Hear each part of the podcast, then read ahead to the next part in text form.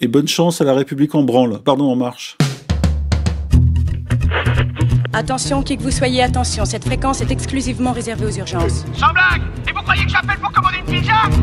Mais vous savez que vous commencez à m'énerver avec vos questions. Bah oui, mais- Est-ce que je vous en pose des questions, ouais? Le chant du cygne de la Macronie et plus largement de la République française n'a pas fini de nous surprendre. La guerre des réseaux fait rage en France depuis la fin du mandat de François Hollande et elle fait beaucoup de dégâts.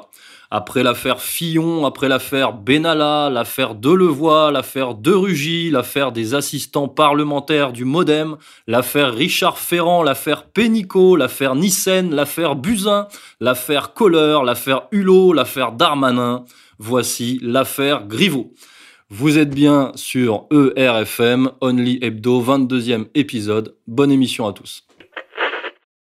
En annonçant ma candidature à la mairie de Paris, je connaissais la dureté de la vie politique. Depuis plus d'un an, ma famille et moi avons subi des propos diffamatoires, des mensonges, des attaques anonymes, la révélation de conversations privées dérobées, ainsi que des menaces de mort. Ce torrent de boue m'a affecté, mais il a surtout fait du mal à ceux que j'aime. Comme si cela n'était pas suffisant, hier, un nouveau stade a été franchi, un site internet et des réseaux sociaux ont relayé des attaques ignobles, mettant en cause ma vie privée. Ma famille ne mérite pas cela. Personne, au fond, ne devrait jamais subir une telle violence. En ce qui me concerne, je ne souhaite pas nous exposer davantage, ma famille et moi, quand tous les coups sont désormais permis. Cela va trop loin. C'est pourquoi j'ai décidé de retirer ma candidature à l'élection municipale parisienne. Bon, on ne va pas y aller par quatre chemins. hein. C'est finalement assez classique. Nous sommes là face à une affaire euh, d'élimination politique par le biais d'une déstabilisation aux yeux de l'opinion publique. Maintenant, la question c'est qui a fait quoi? Et in fine, évidemment, qui bono, à qui profite le crime? Alors, le, le Griveauguette est tellement chaud qu'on ne peut que, finalement déblayer et, donner des pistes. Ce qui est sûr, c'est que, un, Griveaux sort de la course à la municipale parisienne, mais en même temps, on va en parler, on sait très bien qu'il était grillé et que c'était euh, quelque part euh, couru d'avance.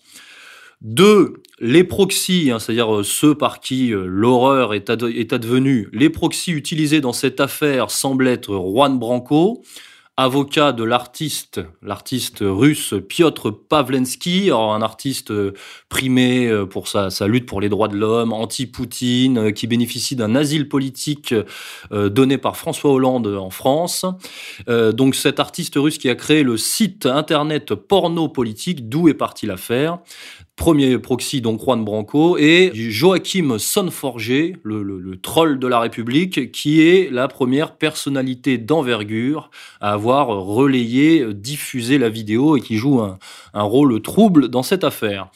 3. Si l'on en juge par son entourage, Griveaux était tout de même plus l'homme du CRIF que l'homme de Macron. Alors là, je vous renvoie à l'avant-dernière émission où on parlait de l'entourage des Griveaux avec Élise Fageles, avec Sylvain Maillard, Laetitia Avia. On sait que son avocat est Richard Malka. Enfin, voilà, Griveaux, euh, entre, peut-être entre deux réseaux.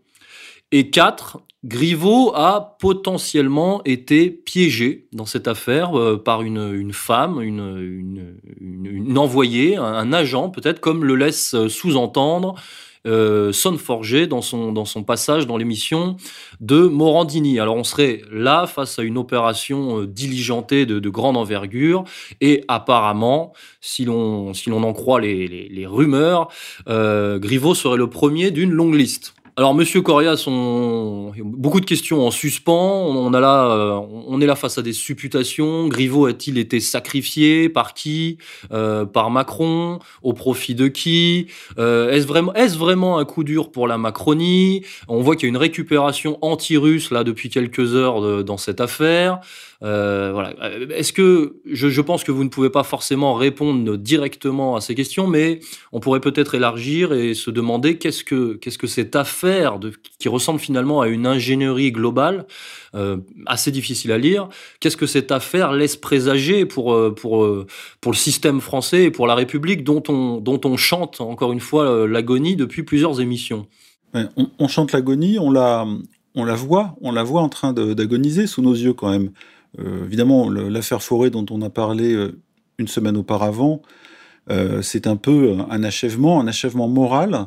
Aujourd'hui, on a quelque chose de beaucoup plus tordu parce que Forêt, même si c'est un voyou, c'est quelqu'un qui, comme il dit, il a une parole, une parole d'honneur, une parole d'homme.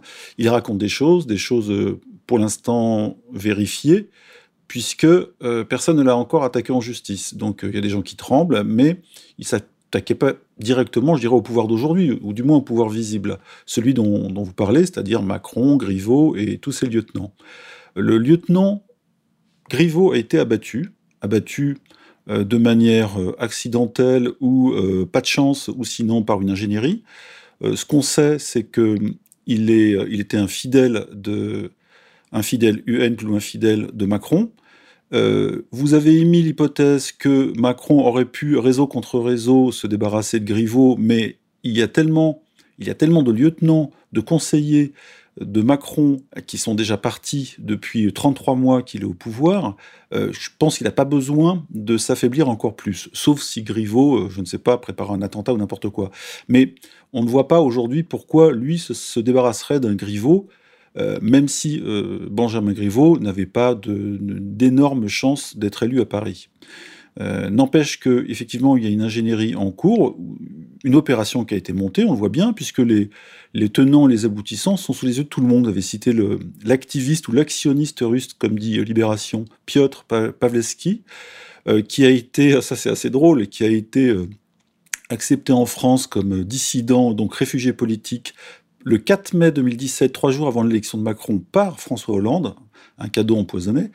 Et euh, lui, c'est un activiste qui fait en fait la même chose que les Femen, euh, parce que les Femen, ça marche plus, plus personne n'y croit. C'est une espèce de les, les, petites poufs de Soros, ça n'a plus d'effet dans, ça a même un effet inverse dans les médias. Donc on a soudain quelqu'un qui nous vient de Russie, euh, dont tout le monde se demande si c'est un agent pro ou anti-Poutine, et qui euh, déclenche une opération qui compromet, ça s'appelle compromat en russe, qui compromet euh, des hommes politiques, puisque Griveaux serait le premier d'une longue liste. Ce qu'on peut dire aujourd'hui, et c'est ce qu'a dit Sonforget devant Morandini, qu'il traitait de dégueulasse, c'était assez drôle. Morandini, qui lui avait quand même une, est sorti d'une sale affaire de, avec des ados qui se masturbent, donc c'est pas mieux. Bref. Et donc Sonforget qui disait qu'il y a toute une liste qui est prévue, et puis euh, que déjà des gens ont été approchés par ces personnes, c'est-à-dire ces, ces femmes qui euh, qui font ce que faisaient les, agents féminins du KGB dans les années 60-70, parce que, euh, on le sait, hein, De Gaulle avait eu un, je crois, un ambassadeur ou un, homme du consulat qui s'était fait piéger par une jolie pute russe et qui avait réussi à lui soutirer des renseignements.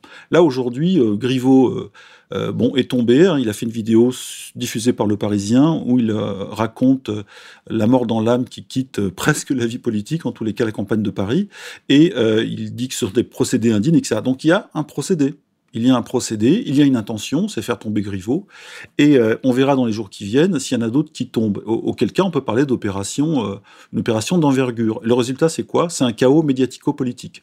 La France, déjà, avec l'affaire Forêt, a été dans quelque chose qu'elle n'avait jamais connu, puisque la presse était quand même très tenue à ce niveau-là, au niveau des révélations politiques, euh, sexuelles et surtout d'affaires de drogue, même d'assassinat, hein, sans aller trop loin.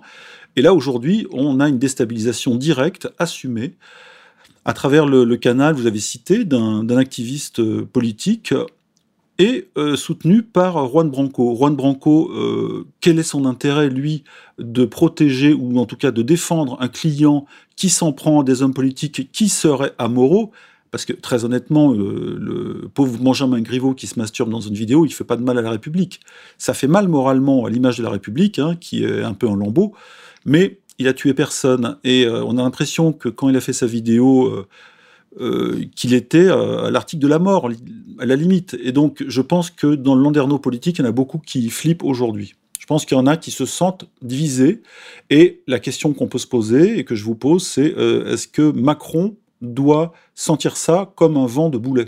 La question, c'est ça. C'est est-ce que on a, on a abattu, entre guillemets, un lieutenant de Macron pour envoyer un message à Macron? Et dans ce cas, euh, quel est l'objet de ce message? Est-ce que Macron a fait quelque chose qu'il n'aurait pas dû? Vis-à-vis de la Russie, vis-à-vis d'Israël Pourquoi pas? On peut, aller très loin. Alors on ne fera pas 36 000 hypothèses, mais on ne voit pas sinon quel est l'intérêt d'abattre euh, un Griveaux qui, qui lui, n'avait pas une importance capitale, sauf celle d'être un proche, malgré tout, de Macron. Alors, de ce chaos politique pourrait émerger une nouvelle configuration. Normalement, ça serait la suite logique. Et euh, encore une fois, on pourrait faire de la spéculation, mais quand même, à partir de faits qu'on a relevés ces derniers temps euh, sur le site, on voit que dans cette nouvelle configuration politique qui se dessine peut-être sous nos yeux, mais vraiment de manière euh, très très chaotique et presque barbare, avec peut-être des réseaux qui se qui se qui se coupent en temps réel et qui se recomposent en temps réel, avec des alliances, des retournements d'alliances, des nouvelles alliances, des trahisons, bref, dans tous les sens, ce qui serait finalement assez logique quand on voit la situation effectivement politique et sociale française qui est, qui est, qui est catastrophique. Donc euh, vous l'avez parlé, hein, vous en avez parlé, il y a toutes les affaires. Hein. Il y a l'affaire Forêt qui est quand même un, marqueur, et plus largement l'affaire Epstein hein, qui a des répercussions en France, et puis il y a la situation euh, évidemment sociale avec les gilets jaunes. Euh, voilà, il y, a, bon avant il y avait eu l'affaire Benalla qui a eu quand même un grand retentissement. Benalla d'ailleurs on pourrait en parler.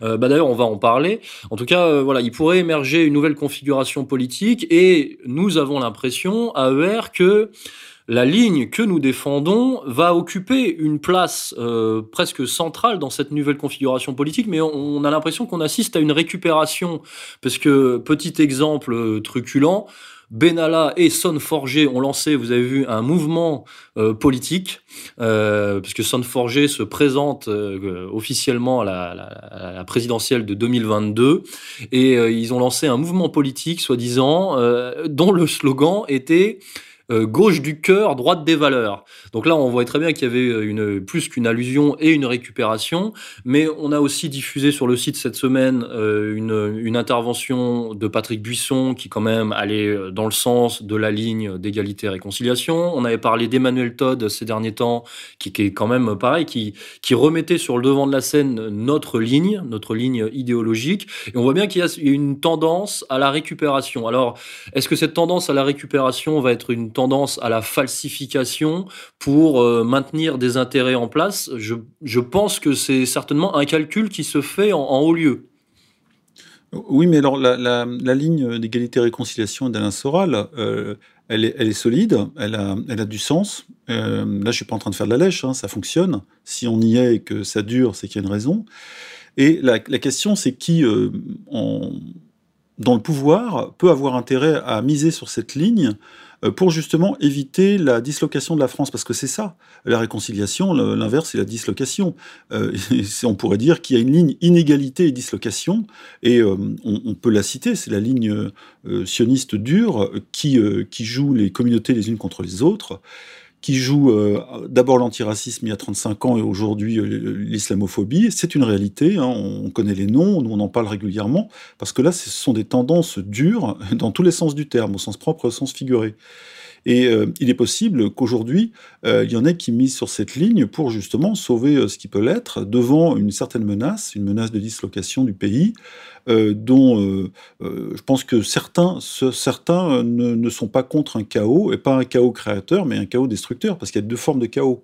Et là, on n'est pas en train de parler en l'air ou dans le vent, parce qu'on sait qu'il y en a qui reculent devant rien. On l'a vu avec les attentats de 2015-2016, pour provoquer un chaos. On l'a vu aussi en avril, c'était un 17 avril, avec l'incendie de Notre-Dame, qui est euh, hautement symbolique, on a l'impression qu'il y en a qui ne reculent devant rien pour justement entretenir ce chaos. Ce qu'on voit aujourd'hui, ce sont d'autres manifestations de ce chaos. Je n'ai pas dit que ça venait du même camp ou de, ou de mêmes organisations, mais on a l'impression qu'il y en a qui ont intérêt à maintenir un haut niveau de, chaos dans notre pays.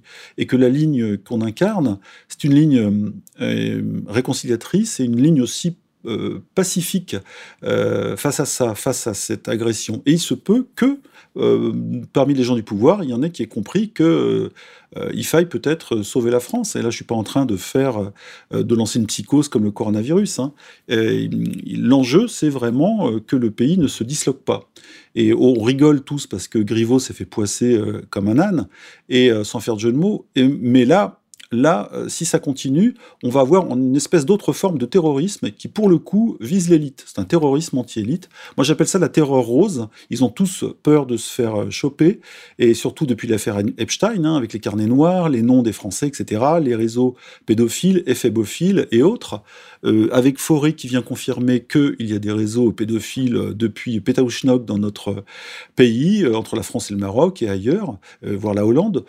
Euh, donc on a là des révélations qui montrent une République euh, qui n'est pas ce qu'elle disait, et euh, il s'agit de sauver la République, mais sans mentir, c'est-à-dire que les gens qui aujourd'hui représentent cette République, ils, vont devoir, ils vont devoir reconstruire ce qui est en train de tomber en ruine.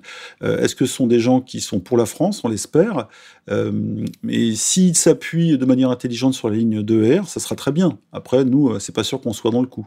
Évidemment, évidemment. Alors pour revenir euh, succinctement à Griveaux, on peut imaginer, pour euh, mettre des, mots sur les choses, on peut aussi imaginer que un réseau puissant se soit servi de la volonté euh, révolutionnaire, pseudo-révolutionnaire du réseau Branco pour effectivement déstabiliser Macron en sacrifiant euh, Griveaux, qui, comme je l'ai dit en introduction, était un peu euh, de tous les réseaux finalement. Et peut-être qu'il était entre les mains de certaines personnes, mais que, ces personnes-là ont décidé de, de, se séparer de lui à partir du moment où ils ont vu que quelque part il ne servait plus à rien, à part peut-être à, faire pression sur Macron.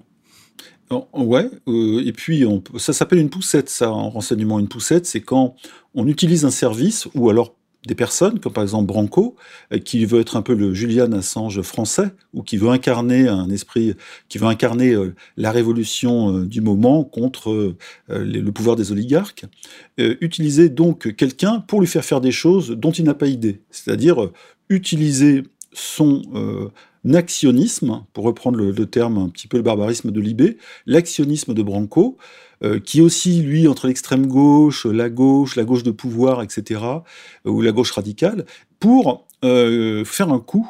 Et, et Branco, lui, il va y gagner du pouvoir, de l'influence, mais peut-être à son détriment, puisque les, conséquences peuvent être assez chaotiques.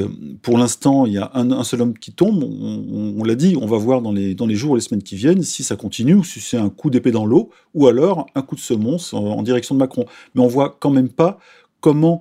Euh, c'est comme dans les gangs, euh, les guerres de gangs à Marseille, euh, lorsqu'il y a deux réseaux face à face, deux réseaux de gangsters, eh bien, lorsqu'il a plus la paix, lorsque la paix euh, est menacée, ce sont les lieutenants qui morflent en premier, et ensuite ce sont les têtes de réseau.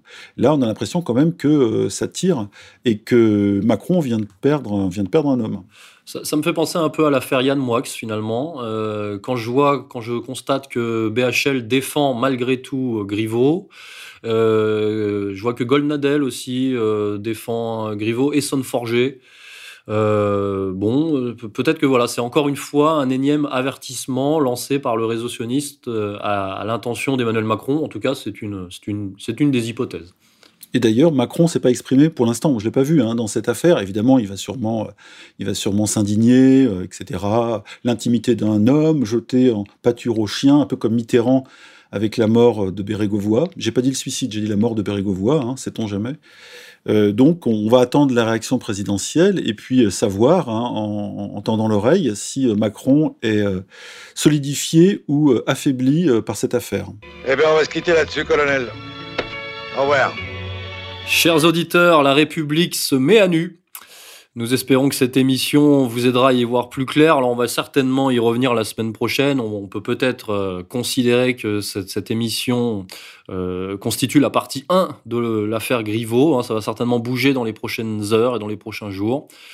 En attendant, on vous souhaite évidemment une bonne semaine à tous. Et bonne chance à la République en branle. Pardon, en marche.